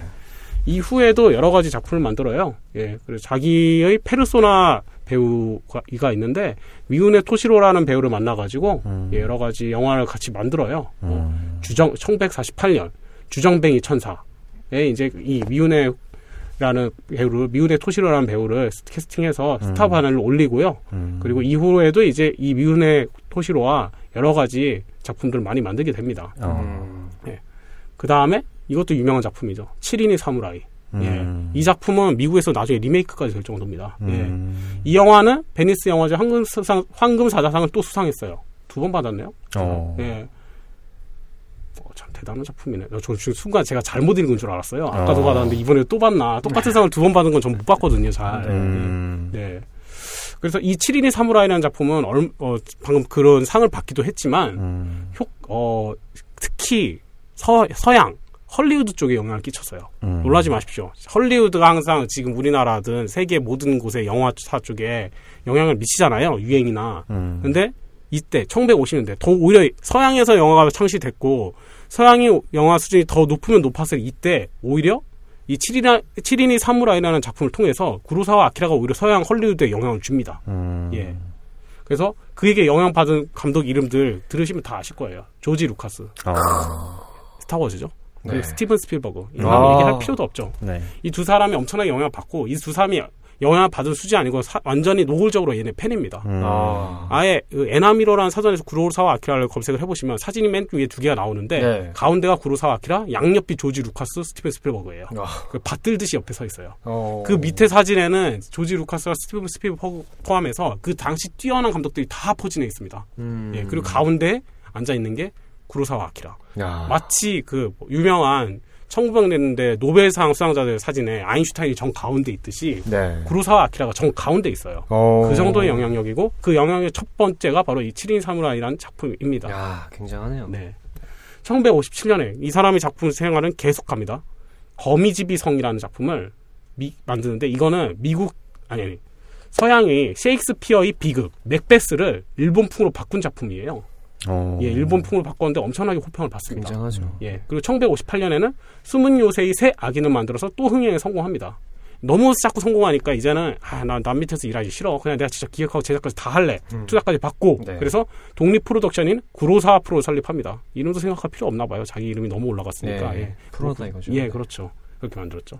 그래서 1961년에 요진보, 1962년에는 천국과 지옥 등을 만들며 대감독의 명성을 계속 쌓아갑니다. 음. 예. 다만 이 독립 프로모션 관련해 가지고는 구로사 본인의 의도가 아니라 그리고 다른 토 이전에 있었던 직장 회사 토의 계산에서 나왔다는 얘기가 있습니다. 아. 예. 어떤 거냐면 구로사 아키라이 좀 뭐라고 할까요? 제작사에서 별로 안 좋아하는 게 네. 비용을 너무 많이 써요. 음. 제작비를 너무 많이 쓰거든요. 예. 거의 크리스토퍼 논란만큼은 아니겠지만 하여튼 그 당시로 따지면은 음. 거의 손꼽히는 어, 진짜 돈 먹는 하마였다고 합니다. 이때 숨은 요새의 새 악인이라는 그 제작 을 아까 했다고 했잖아요. 네. 그때 토가 뒤에 있었었는데 그때 어떤 일이 있었냐면 그 토에서 사실 이걸 제작을 하려고 하다가 협업으로 그 제작 예산이 당초 예산 훨씬 웃돌자 토는 이제 구로사와에게 제작비 초과에 따른 리스크를 떠넘기기 위해서 독립 프로모션 설립을 유도를 한 거예요. 음. 그러니까 야 이렇게 대작이고 이렇게 제작 비용이 많긴 하지만 제작이면 네가 직접 만들어서 해야지 네가 더 많이 얻어먹지 왜 남 밑에서 일하냐 뭐 그런 식으로 유도를 했나 보죠. 그렇죠. 근데 안타깝게도 성공을 한 거죠. 예. 음. 예. 별 허나 1965년 개봉한 붉은 수염이라는 영화 작품에서 촬영 기간과 예산 면에서 대대적인 초과로 인해 결국 토랑 끝내 불협화음을 맺게 됩니다. 음. 아까 그때에서는 괜찮았지만요. 그래서 네. 이제 양자의 관계는 거의 돌아올 수 없는 강 건넜다고 합니다. 예. 역시 네. 돈 문제는 부모 자식은 물론이고 부모 자식이나 뭐 이제 친척 친구나 예 그런 거 가릴 게 없나 봐요. 그러네요. 예. 지금까지는 그래도 비교적 잘 나간 편이었죠. 이제부터는 부침이 있습니다. 네. 예. 이 무렵 헐리우드에서 감독직 제안이 들어왔어요. 아 구로사님 왜 일본 같은 데서 조그만 데 일하면서 제작비 때문에 쫓기면서 하세요. 그러니까 미국으로 와서 이제부터 만드세요. 이렇게 음. 제안이 온 거죠. 네. 그러자 구로사는 미련 없이 당연히 미국으로 가죠. 음. 그래서 이제 그 작품을 만들게 됩니다. 그 첫 봤다가 폭주 기관차라는 아. 작품이에요. 예. 폭주기관차의 감독을 제작하게 되는데 여기서부터 또 문제가 납니다. 이 사람 단순히 돈으로 해결되는 타입이 아니에요. 음. 면밀히 필름까지도 따지는 사람입니다. 구로사와키라. 그거랑 이제 다른 문화권이니까 아무래도 좀 그쪽 취향과 맞다고는 하지만 미국하고 커뮤니케이션에서 차이가 날 수가 있죠. 네. 그죠? 그래서 그 여기서부터 시작인데 폭주기관차의 대본을 마음에 들어하지 않았어요. 구로사와가. 그래서 자기가 직접 고칩니다. 그리고 미국에서는 흑백 촬영을 원했어요. 이 폭주 기관차에 대해서 이제 분위기가 그렇게 어두운 게 좋으니까 흑백 촬영을 하자 했는데 칼라 촬영을 원하는 거예요 구루사와는. 네. 이거는 좀 메울 수 없는 간극이거든요. 네. 예. 그래서 결국 영화 제작이 무산이 돼요. 아이고. 예. 근데 더 열불이 터지는 건 이 영화가 결국 나중에 다른 감독에 의해서 완성이 됩니다. 음. 안드레이 콘찰롭스키라는 아유 발음이 쉽지 않네요. 예. 음. 러시아인 출신 같은데 네. 그 사람이 결국 완성이 돼요. 그렇군요. 예. 비교적 성공도 했다고 합니다. 네. 1968년에 미일 합작으로 진주망 폭격을 다룬 영화 도라 도라 도라의 총감독을 맡았지만 이젠 또 여기서 또 문제가 생겨요. 미국 측 제작사인 20세기 폭스 그리고 일본 측 제작사인 토에이 영화사와 촬영 일정 문제로 대입을 해서 결국 감독에서 잘렸습니다. 아. 강판됐습니다. 음. 예. 대단하죠. 예. 근데 이 영화도 결국 완성이 됐습니다. 그리고 그쪽 그 완성을 시킨 일본의 감독은 우리나라에서는 영화 배틀로얄로 유명한 후카, 후카시쿠 견지라고 하는 감독입니다. 아, 후카시쿠 견지? 예. 네. 예, 그 사람이에요. 즉, 좋은 것들은 하려고 하다가 실패하고 나면 누군가 해 맡아서 성공을 시킨 거예요. 아, 예, 그래서 아프겠네요. 예, 이때 정신적 충격이 너무 심해서 구로사 아키라는 1970년대였거든요. 네. 자살 미수 사건을 일으키기도 합니다. 음, 죽으려고 했어요. 예. 두 번이나 이런 일이 터지고 그 영화 사장됐으면 모르겠는데 대성공을 거두었고 그건 다른 감독이었고 음. 어떻게 보면 자기 의견대로 안 돼가지고 아 이거 내가 내 의견대로 안 되면 이게 잘 되나 봐라 이렇게 했는데 결 잘된 거잖아요. 네. 자존심 상처도 받았고 화가 나는 거죠. 그렇죠? 1970년대에 접어들면서 일본 영화가 아예 쇠퇴의 길을 가게 됩니다. 그래서 구로사 아키라 스스로도 이제 이런 대, 이미 대감독으로서 명령성이 자자하긴 하지만 이제 영화를 마음대로 만들 수가 없어요. 시장 자체가 줄어들었으니까. 네. 그래서 5년에 한 편이나 영화를 내놓을 수 있는 수준이 될 정도로 열악해졌습니다. 그러다가 이제 아, 그렇다고 영화를 그만둘 수는 없잖아요. 1975년에 소련으로 건너가서 소련과 일본 합작 영화 뭐 데루스 우자라라는 영화의 제작을 주도하고 감독을 맡았습니다. 그래서 이 영화가 또 운 좋게 국제 영화제에서 호평을 받아요. 그래서 이제 재기 발판을 마련했죠. 이 다음에 그가 작정하고 만든 작품이 바로 그 유명한 카게무샤입니다. 음. 예. 이 다음에 만들려고 한 작품 자본이 너무 많이 들어서 아예 일, 애초에 일본은 생각도 못 하고 있었어요. 그래서 해외 자본을 끌어와 영화를 아예 합작으로 만들자라고 음. 한 거예요. 그래서 네. 1980년대 조지 루카스와 프랜시스 포드 코폴라 감독을 프로듀서로 참여시켜서 네. 제작비를 확보 그렇게 만들어진 작품이 바로 그 유명한 카게무샤. 카게무샤. 예. 당시 일본 영화 사상 최대의 제작비인 600만 달러입니다. 네. 예, 대단하죠. 숫자가 몇 개입니까 도대체? 예, 대단해요. 음. 예. 그리고 이게 26억 엔의 수익을 올립니다. 어. 예, 아, 제작비 25억, 예. 26억 원이 아니라 N이요? N이요. 와, 동그라미 하나 더 해주십시오. 네. 예, 더 올라갔습니다. 예. 이 카게무샤라는 영화에 대해서 간단히 설명드리면은 일본 전국시대 영화예요. 네. 일본 전국시대의 영화고 이 영화의 주인공은 다케다 신겐이라고 하는 정말 음. 대단한 무사예요.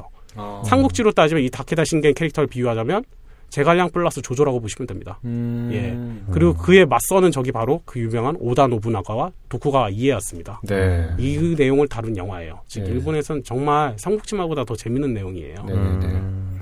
영화 내용은 여기까지만 하고요. 네. 그리고 이제 말년에 대해서 얘기를 드리겠습니다. 네. 1985년에는 아까 아까 맥베스를 한번 해봤다고 했잖아요 합작을 네. 이번에는 리어 왕을 도전해 봅니다. 음. 이번에는 셰익스피어의 리어 왕을 프랑스와 합작하여 일본포로 각색한 영화, 일본풍으로 각색한 영화, 란이라는 영화를 제작합니다. 아, 란. 예. 아. 이 영화 역시 평단에 엄청난 호평을 받습니다. 네네. 예.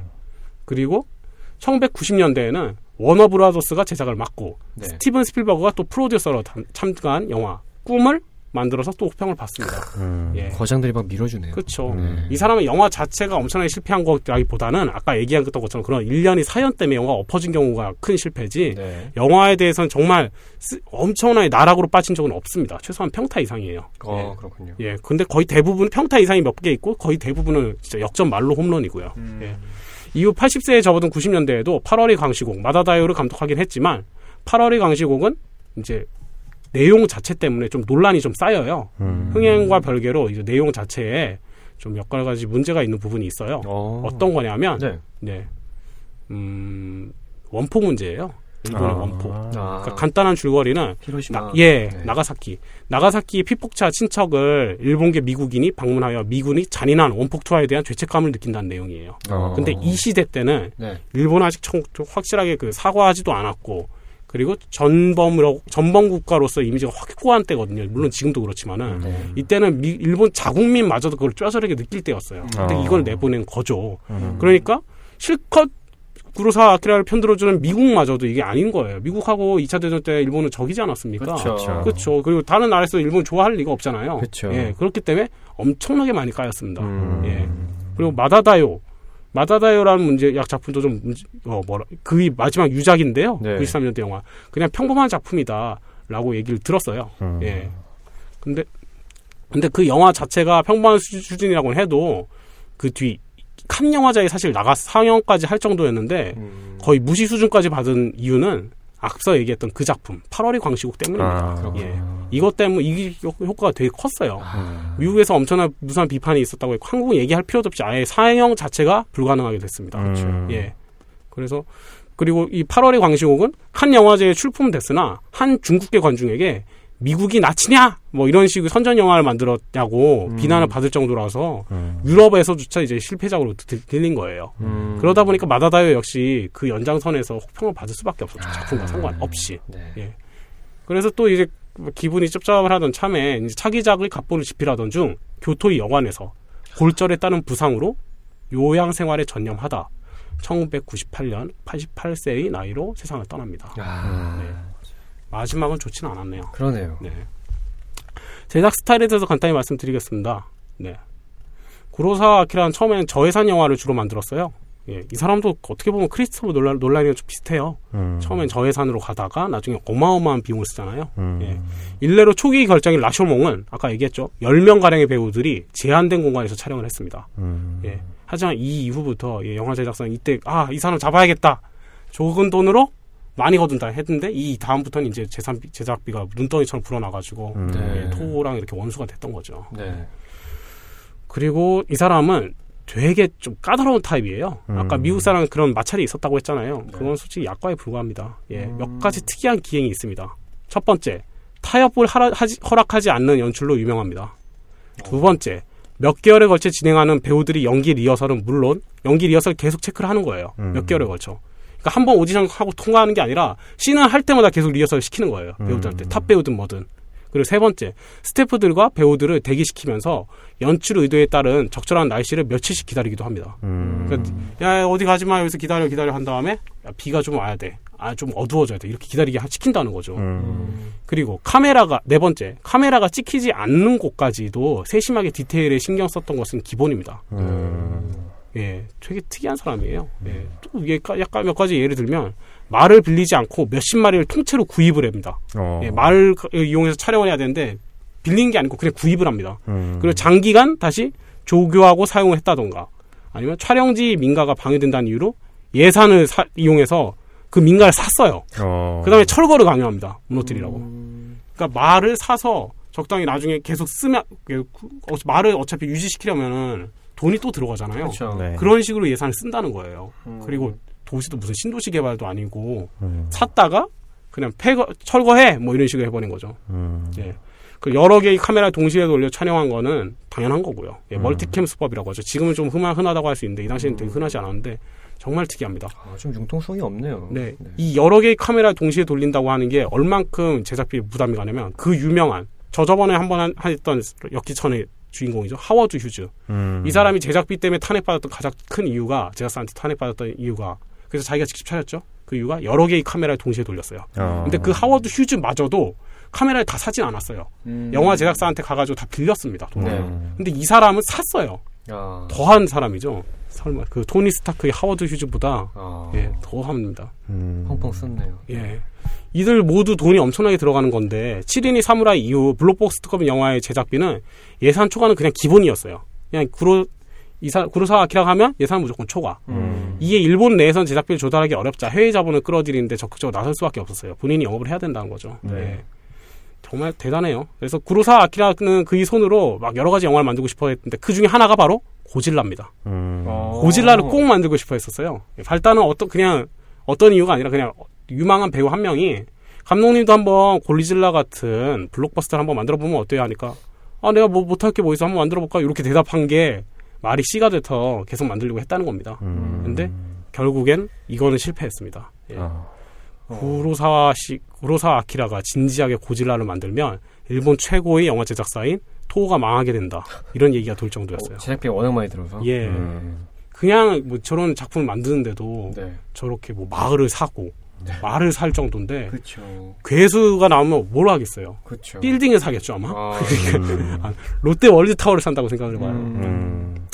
한편 영화 제작의 신기술 도입에 적극적이긴 했지만 특수 촬영을 좋아하지는 않았습니다. 음. 예. 그래서 고질라 촬영도 만약 그가 했으면 특수 촬영을 별로 하지 않았을 거라 그런 얘기가 있어요. 음. 어. 예. 정말 어쨌든 특이한 사, 타입이긴 합니다. 네. 예. 이 외에도 거미집이 성이라는 작품이 있는데 여기서 좀 특이한 연출 제작 스타일을 가지고 있어요. 마지막 촬영에서 실감나는 연출을 위해서 배우 아까 얘기했던 페르소나 배우 미운의 도시로에게 음. 진짜로 화살을 쏩니다. 그것도 그냥 화를 쏜게 아니라 화살이 벽에 박히게 공기 압축 장치를 써서 여러 발을 쐈어요. 예. 이 사실을 알고 영화 마지막 장면을 보면 그 처절함이 진짜 배가 된다고 합니다. 어. 당연히 당사자인 그 배우 미운의 도시로는 그 장면에서 정말 실감나는 연기를 보여줬다고 합니다. 그리고 미운의 도시로는 몰랐다고 합니다. 어. 실제로 그걸 진짜로 쏜다고 하는 거를. 음. 그래서 이후에 진짜 아 구로사와를 죽이겠다 하면서 술 먹고 난리 쳤다고도 얘기를 해요. 음. 네. 그렇겠네요. 네. 또 한 가지 에피소드가 있는데 황당한 청혼이라는 에피소드가 있습니다. 1945년 무슨 해죠 이게? 우리나라가 해방되고 일본이 패망하는 때입니다. 네. 이때 청혼을 합니다. 이 사람이. 오. 어떻게 하냐면 제2차 세계대전에서 패망이 짙어지자 일본인들이 다 집단 자살을 생각하는 그런 분위기였어요. 음. 그때 이 시기에 구로사와는 여자친구인 야구치 요코라는 여배우에게 청혼을 했는데 네. 청혼문이 이렇습니다. 일본이 패전할 것 같다. 만일 일본, 일본 국민 전체가 집단 자살을 해야 한다면 우리 역시 죽어야 한다. 죽기 전에 결혼 생활이 어떤지 한번 경험해보는 것도 나쁘지 않겠지. 어, 천재인데요. 대단하죠. 그런 식으로 이제 꼬, 예. 꼬드기는 거죠. 이때가 음. 서른다섯. 음. 예. 그렇게 해서 이 이렇게 편지를 보냈는데 이 어이없는 편지가 효력을 발휘해서 결국 결혼. 어. 근데 집단 자산은 없었어요. 아. 그래서 부부는 네. 이제 39년 동안 어이고. 살았습니다. 음. 예. 천재네요. 네. 그리고 또 하나 좀 불행한 일도 하나 있죠. 관동대 지진입니다. 음. 예. 1923년 일본 관동 지방에서 발생한 대지진으로 구로사와 집안에 좀 타격이 많이 갔습니다. 음. 집은 무너졌고 네. 혼란 중에 그가 살던 마을에도 뭐 여러 조선인들이 뭐 범죄를 지르고 다닌다 뭐 그런 유언비어가 터져서 집집마다 네. 이제 보초를 서야 될 정도가 됐어요. 음. 그래서 뭐 구로사와 아키라가 어, 뭐지 여러 가지 좀 곤란한 경우에 처한 게 있는데 하나는 어른들이 우물에 조선들, 조선인들이 독을 탔다며 네. 그 증거로 흰색 분필로 휘갈겨 쓴 낙서를 지목을 했어요. 네. 나는 뭐 독을 탔다 뭐 이런 식으로 썼겠죠. 근데 네. 이게 구로사 아키라가 쓴 거라고 합니다. 어. 예. 혼나야죠. 예, 혼나야 되는데 혼났는지는 잘 모르겠네요. 예. 네.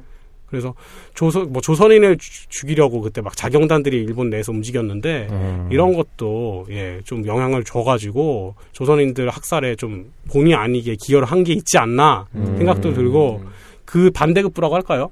조선인들을 죽이려고 한 자경단이 조선인들을 결정 뭐그 조선인들 구분하는 근거로 쓴 게 수염을 기른 사람은 무조건 조선이라고 지목을 했대요. 음. 일본인들 수염 안 납니까? 참 웃기네. 음. 근데 하필 재수없게 구로사의 아버지도 수염을 길렀다고 합니다. 음. 그래서 자경단에게 포위당하는 사태도 있었다고 해요. 음. 어. 네.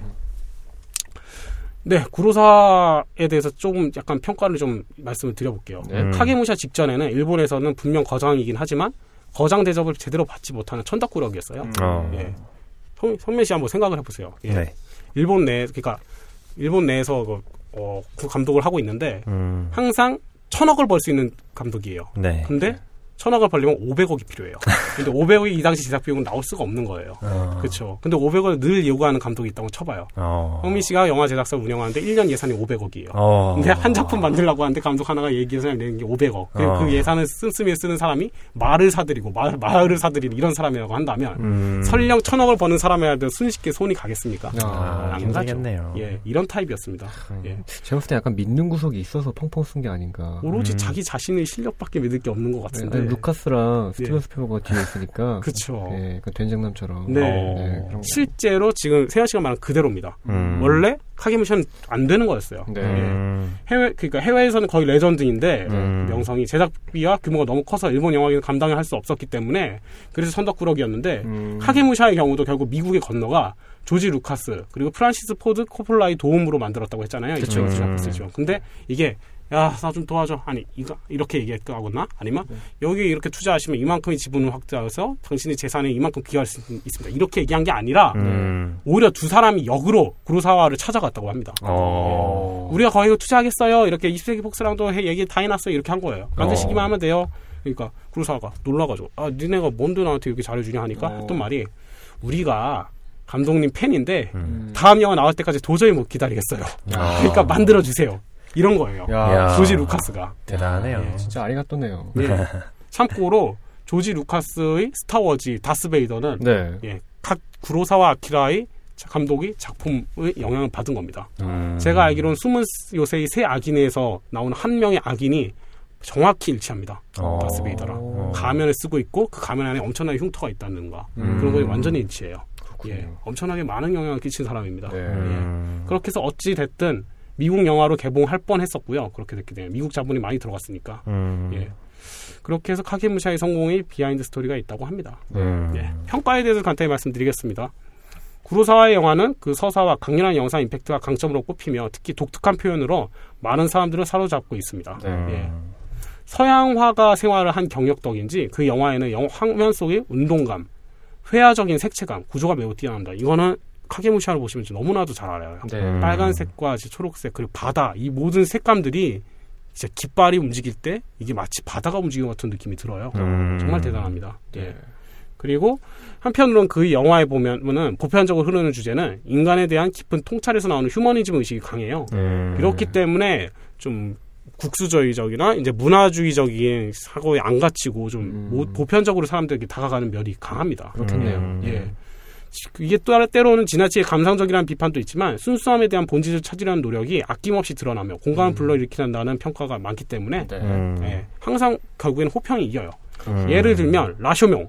라쇼몽 같이 끝없이 비극적인 상황을 펼쳐주다가 마지막에 마지막에 나오는 희망적인 낙관 등은 그 영화의 백미로 꼽히며 소위 시대극에 있어서 매우 독특한 서자 구조를 남깁니다. 어. 정말 대단한 작품이에요. 예. 라쇼몽 아, 정말 얘기를 너무 많이 하고 싶은데 이거 얘기가 길어질 것 같아서 다음에 하겠습니다. 음, 한번 네. 검색을 해보시면은 바로 주제를 아실 수 있고 음. 아 이게 왜 이래서 매력이 있구나라고 느낄 거예요. 음. 아 지금 바로 얘기 나왔네요. 아까 얘기했던 거. 이러한 특성은 헐리우드 감독들에게 엄청난 영향을 주어서 그에 깊이 감명을 받았음을 항상 언급했던 조지 루카스는 음. 스타워즈 에피소드 4를 만들면서 구로사와의 숨은 요새의 세 악인의 오마주를 캐릭터나 오프닝, 엔딩 등에서 숨김없이 드러낸다고 합니다. 음. 바로 다스베이더 아까 제가 얘기를 했었죠. 네. 또 스티븐 스필버그는 미지와의 조우라는 영화에서 거미줄 성의 한 장면을 따라했고 음. 예 인디아나 존스에서도 예, 따라했다고 합니다. 음. 영화 요진보에서 나왔던 장면은요. 음. 심지어 쉰들러 리스트에서도 예, 천국과 지옥이라는 구로사와 아키라의 장면 어, 영화의 한 장면을 가져왔다고 하고 음. 라이언 일병 구하기에 나오는 오마하 해변의 전투씬은 구로사와 아키라의 마지, 어, 나중 작품이기도 하죠.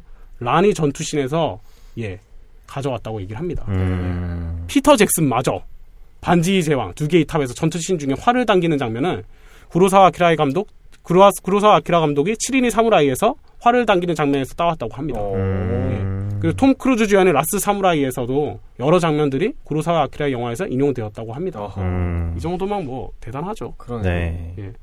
다만 세계적으로 알아주는 거장임에도 일본 내에서는 그 독선적인 스타일, 아까 예산 그런 거 있었고 아까 네. 조건 그거 있었죠. 네. 예, 그것 때문에 여러 영화 관계자가 마찰을 많이 비쳤다고 합니다. 음, 그렇군요. 예. 음, 네. 결론적으로 일본 외 국가에서는 대감독이자 예술인으로 인정받았지만 음. 정작 조국에서는 감독 이상도 이하도 아니었던 사람이고요. 아. 오죽하면 1990년대에 그와의 인터뷰를 게재한 한국 월간 영화 잡지 로드쇼 기사에 의하면 해외에서도 알아주는 감독님이신데 일본에서는 뭔가 어려운 점이 있었나요? 라고 물어보니까 음. 해외에서만큼 아니 그 절반이라도 일본에서 인정받았더라면 더 좋았을 텐데 라고 이렇게 얘기를 대놓고 했을 정도로 합니다. 어. 예. 네. 우디 앨런 명배우죠. 이 네. 사람이 인터뷰에서 일본인들한테 이렇게 얘기를 하, 이렇게 얘기하는 게 있어요. 인터뷰에서 당신은 젊은이들을 싫어하나요? 라는 질문에 예, 나는 젊은이들을 싫어합니다. 그들은 진짜 좋은 것, 진정한 가치도 모릅니다. 구로사와 아키라가 누구인지도 모르는 사람들 내가 왜 존중해줘야 합니까? 이렇게 얘기했을 정도로 음. 예, 일본의 젊은이들, 그냥 일본의 일본 내의 구로사와 아키라에 대한 시각에 대해서 되게 비판적이었습니다. 아, 음. 예, 그렇군요. 예. 마지막 몇 가지 일화를 얘기, 몇 가지 특이한 점, 구로사 네. 아키라의 특이한 점을 말씀드리고 오늘 끝내려고 합니다. 네. 네. 일반인 치고는 고기를 무척 많이 먹는 독특한 식습관이 있었어요. 음. 우리나라 세종대왕 같네요. 예. 그 육식 체질에 영화 감독 기타노 다케시도 크게 감탄했다고 합니다. 음. 예. 구로사와는 기타노에게 식사는 밸런스가 중요해라고 말했는데 이 의미는 식사에는 이제 야채나 과일도 같이 먹어야 된다. 이게 아니라 음. 고기가 이제 돼지고기, 닭고기, 소고기, 오리고기 이걸 다양하게 먹어야 돼. 그 어. 식사의 밸런스를 그 밸런스요? 예. 그래서 나중에 놀랐다고 합니다. 어. 그리고 이런 식성 때문인지 일본인으로서는 보기 드물게 182cm 엄청난 거구입니다. 아, 예. 크네요. 아카데미 영화제 공로상 시상식을 보면 조지 루카스, 스티븐 스필버그가 나란히 서 있는 모습의 사진이 있는데 음. 그 덩치에 놀랍니다. 이 두 사람보다 음. 어떻게 보면 더 커 보이거든요. 네. 예. 앞에 섰나 그런데 똑같이 서 있어요. 예. 술도 엄청나게 마신 애주가라고 합니다. 음. 이에 관련된 일화로 예, 이란이 아바스 키아로 스타미라는 감독이 있는데 이 사람이 일본에 방문해서 구로사와 아키라를 만났대요. 음. 그때 그가 웬일로 술을 안 마셨대요. 구로사와 아키라가. 네. 어. 그러니까 그 이유를 물어봤죠. 평소에 잘 마시는데 왜 안 마시냐. 그러니까 음. 더 마시고 싶었지만 주변에서 더 이상 안 돼요라고 신호를 보낸 탓에 어쩔 수 없이 끊어야 했다라고 음. 어. 말을 했다고 합니다. 음. 예. 젊었던 시절에는 워낙 말술을 많이 마셔서 그 미운의 도시로 아까 그 페르소나 배우라고 했죠. 네. 예, 그래서 미운의 도시로가 구로사가 취한 듯 하면은 도망쳐 버리고 대신 다른 배우가 구로사에게 붙들려서 예 같이 술을 더 마셔야 했다 아. 그런 얘기가 있습니다. 음. 예. 미야자키 하야오를 되게 좋아했다고 하는데 루팡 3세를 보고 그 열렬한 팬이 됐다고 하고요. 음. 그리고 한국의 임권택 감독에게도 홍과감을 가지고 있었다고 합니다. 어. 예, 그래서 만다라와 시바지 그리고 예 아벤고 공수 공수구단 군단 이런 작품들을 인건텐 감독이 자기가 좋아하는 베스트 세 작품을 이렇게 꼽았다고 얘기를 해요. 음. 예, 제가 좋아하는 아니 제가 좋아하는 이래. 예, 좋아하는 맞네요. 제가 네. 좋아하는 구스로사 아키라 감독에 대한 여기청은 여기까지 오늘 예 준비했고요. 음. 예, 예, 열심히 준비했는데 어떻게 되셨는지 잘 모르겠습니다. 아, 수고하셨습니다. 수고하셨습니다. 네. 아. 어, 굉장한 감독이었네요. 그러네요. 네. 어. 정말 대단해요. 제가 알고 있는 것보다 훨씬 더 대단한 감독이었던 음. 것 같고, 네. 저는 사실 이거 들으면서 약간 김기덕 감독 떠오르긴 아. 했는데, 네. 국, 국내에서 약간 찬밥. 그렇죠. 네. 사실 김기덕 감독은 예상 그렇게 많이 안 쓰실 것 같아요. 그렇죠. 네, 맞아요. 그게 좀 다르죠. 네. 네. 그렇죠. 김기덕 감독님이 디오를 만드셨으면 또 어떻게 될지 모르겠어요. 어... 굉장히 소정적이에요. 김기덕 감독님의 디워는 네. 그렇죠. 뭘까요? 굉장한 인간에 대한 통찰을 담고 있는 디워라고. 음, 그렇죠. 네. 아무튼 그래서 사실 자, 굉장한 아, 유명한 아, 음. 아티스트인데 네. 자국 내에서 인정을 못 받는다는 게 얼마나 안타까운 일이고 음, 본인으로서 얼마나 슬픈 일이겠어요. 그랬겠죠. 국가가 뭔지에 대해서 굉장히 많은 고민을 할 것 같아요. 음, 네. 저라면 그랬을 네. 것 같아요. 그렇습니다. 네. 송민 씨 어떠셨나요? 어, 저 되게 많이 흥미로웠고요. 네. 이 이분의 영화들이 되게 만들어지기가 쉽지 않은 영화들이었잖아요. 그쵸, 여러모로. 그쵸. 네. 그리고 굉장히 명작으로 일컬어진 영화들. 네. 그래서 어, 찾아봐야 되겠다 이런 생각이 굉장히 많이 드는. 음... 더구나 뭐 앞에 시퀀스 이런 것들이 너무 멋있다 그러니까 네. 한번 찾아봐야 되겠다는 생각이 굉장히 많이 드는 네. 럭키전이었습니다. 네. 아, 특히 셰익스피어의 작품들을 가지고 네. 동양의 일본 영화 감독이 음. 그걸 각색해서 영화화한다는 거는 정말 당시로서는 굉장히 충격적이었던 그랬을 것 같아요. 그런 일이 아니었나 네. 싶습니다. 저도 한번 찾아봐야겠네요. 네. 네. 같이 보러 가실까요? 아, 그럴까요? 네. 같이 가시죠? 네. 네. 이렇게 끝나요? 네, 그렇습니다. 아, 이렇게 해서 25회도 음. 예, 두 코너 했는데도 시간은 줄지를 음, 않죠. 똑같네요. 아이고. 네, 점점 연습실은 더워지고, 아, 네. 아, 연습실이라는 녹음실은 더워지고. 세현 씨는 헛소리를 하고. 그렇죠. 더위를 먹나 봅니다. 그렇습니다. 이렇게 해서 저희 첫 번째 금북패 그리고 두 번째 역기천까지 해서 네. 이번에 25회 이렇게 마무리하도록 하겠습니다. 네. 네. 팀장님 25회 어떠셨나요? 두 코너로 줄었는데. 아, 더워요. 그렇죠. 정말 네. 많이 힘드네요. 예, 날이 네. 가면 갈수록 정말 더워져서 같이 힘들어지고요. 예. 네. 두 코너로 줄었, 줄었다고 해도 저희들이 네. 정성은 변하지 않습니다. 네. 최선을 다하겠습니다. 네, 음. 그렇습니다. 성민 씨는 어떠셨나요, 25회? 아, 저도 되게 네, 열심히 잘 했고요. 팀장님 말처럼 정성은 변하지 않는다는 음. 말씀 드리고 싶고 또 다음 주에 진행할 새신사랑 새 코너도 열심히 준비할 테니까 네. 즐겁게 들어주셨으면 좋겠다. 하는 말씀 드리고 싶습니다. 아, 네, 그렇습니다. 사실 저희가 코너 두 개 두 개 나눠서 한다고 해서 음. 저희가 들어간 노력이나 이런 것들이 같이 절반으로 나뉜다는 건 아니죠. 전혀 아니죠. 네. 사실은 더 잘 준비하려고 나누는 거예요. 그렇죠. 네. 네. 저희가 편하자고 나누는 게 아니라. 네. 그렇습니다. 아, 이렇게 해서 25회 달려왔고요. 음, 오늘은 여기서 마무리하도록 하겠습니다. 다들 수고하셨습니다. 수고하셨습니다.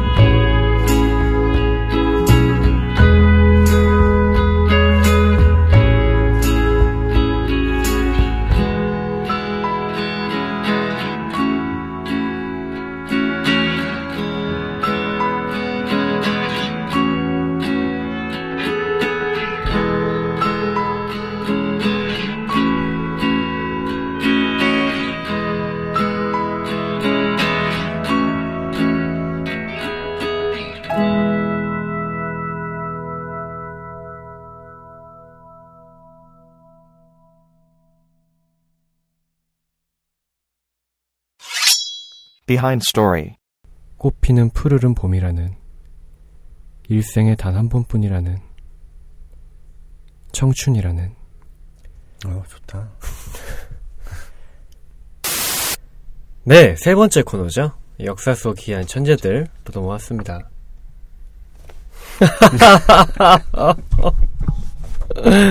다시 할게요. 네. 들어가겠습니다. 네, 두 번째. 아, 세 번째가 아니라 두 번째니까 어색한데요. 네, 두 번째 코너입니다.